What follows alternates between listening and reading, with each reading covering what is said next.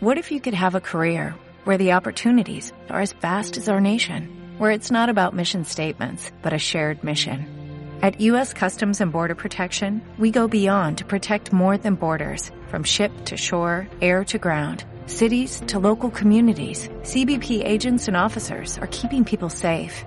Join U.S. Customs and Border Protection and go beyond for something far greater than yourself. Learn more at cbp.gov/careers. Bienvenidas, bienvenidos a este audio. Soy Yolanda San Miguel y estás escuchando Tú tienes la llave.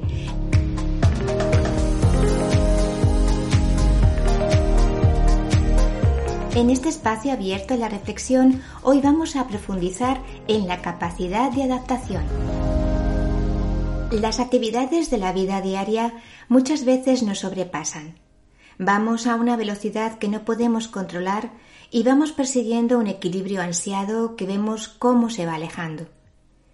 Cuando la ansiedad nos acompaña y aparecen síntomas como el insomnio, las digestiones difíciles, un carácter irritable, todo ello nos avisa de que algo ha de cambiar. Son señales de que tenemos que atender lo que está pasando en nuestra vida. Se trata de vivir bajo el mando de los mecanismos de supervivencia, la huida, el ataque o el bloqueo o dar el mando a nuestros mecanismos de adaptación. El hecho de vivir con un estrés constante, sostenido en el tiempo, nos aleja de la capacidad natural de los mecanismos de adaptación que son aquellos por los que el cerebro puede prestar atención para ver las cosas con perspectiva y tomar buenas decisiones. Estos mecanismos también activan la creatividad y la memoria. Activar la capacidad de adaptación que por ser humanos todos tenemos es como tener en nuestra casa una caja de herramientas.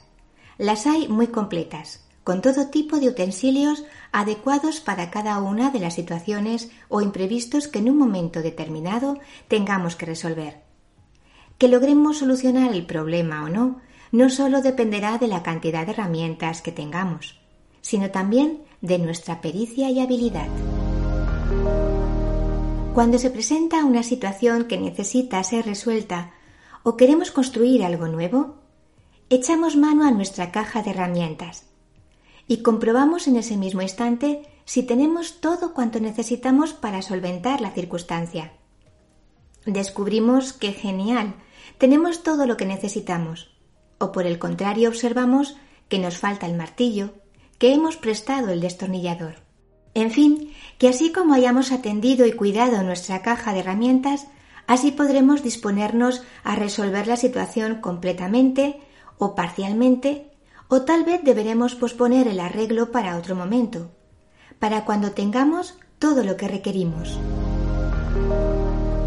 Esta es una alegoría de lo que sucede fuera y de lo que sucede dentro de nosotros mismos. Las preguntas son ¿De qué recursos internos estamos dotados para solventar los imprevistos? ¿Cómo tenemos nuestra caja de herramientas? ¿Ordenada? ¿Vacía? ¿Tenemos lo imprescindible? No creo que esté vacía, pero sí que muchas veces no le prestamos la suficiente atención.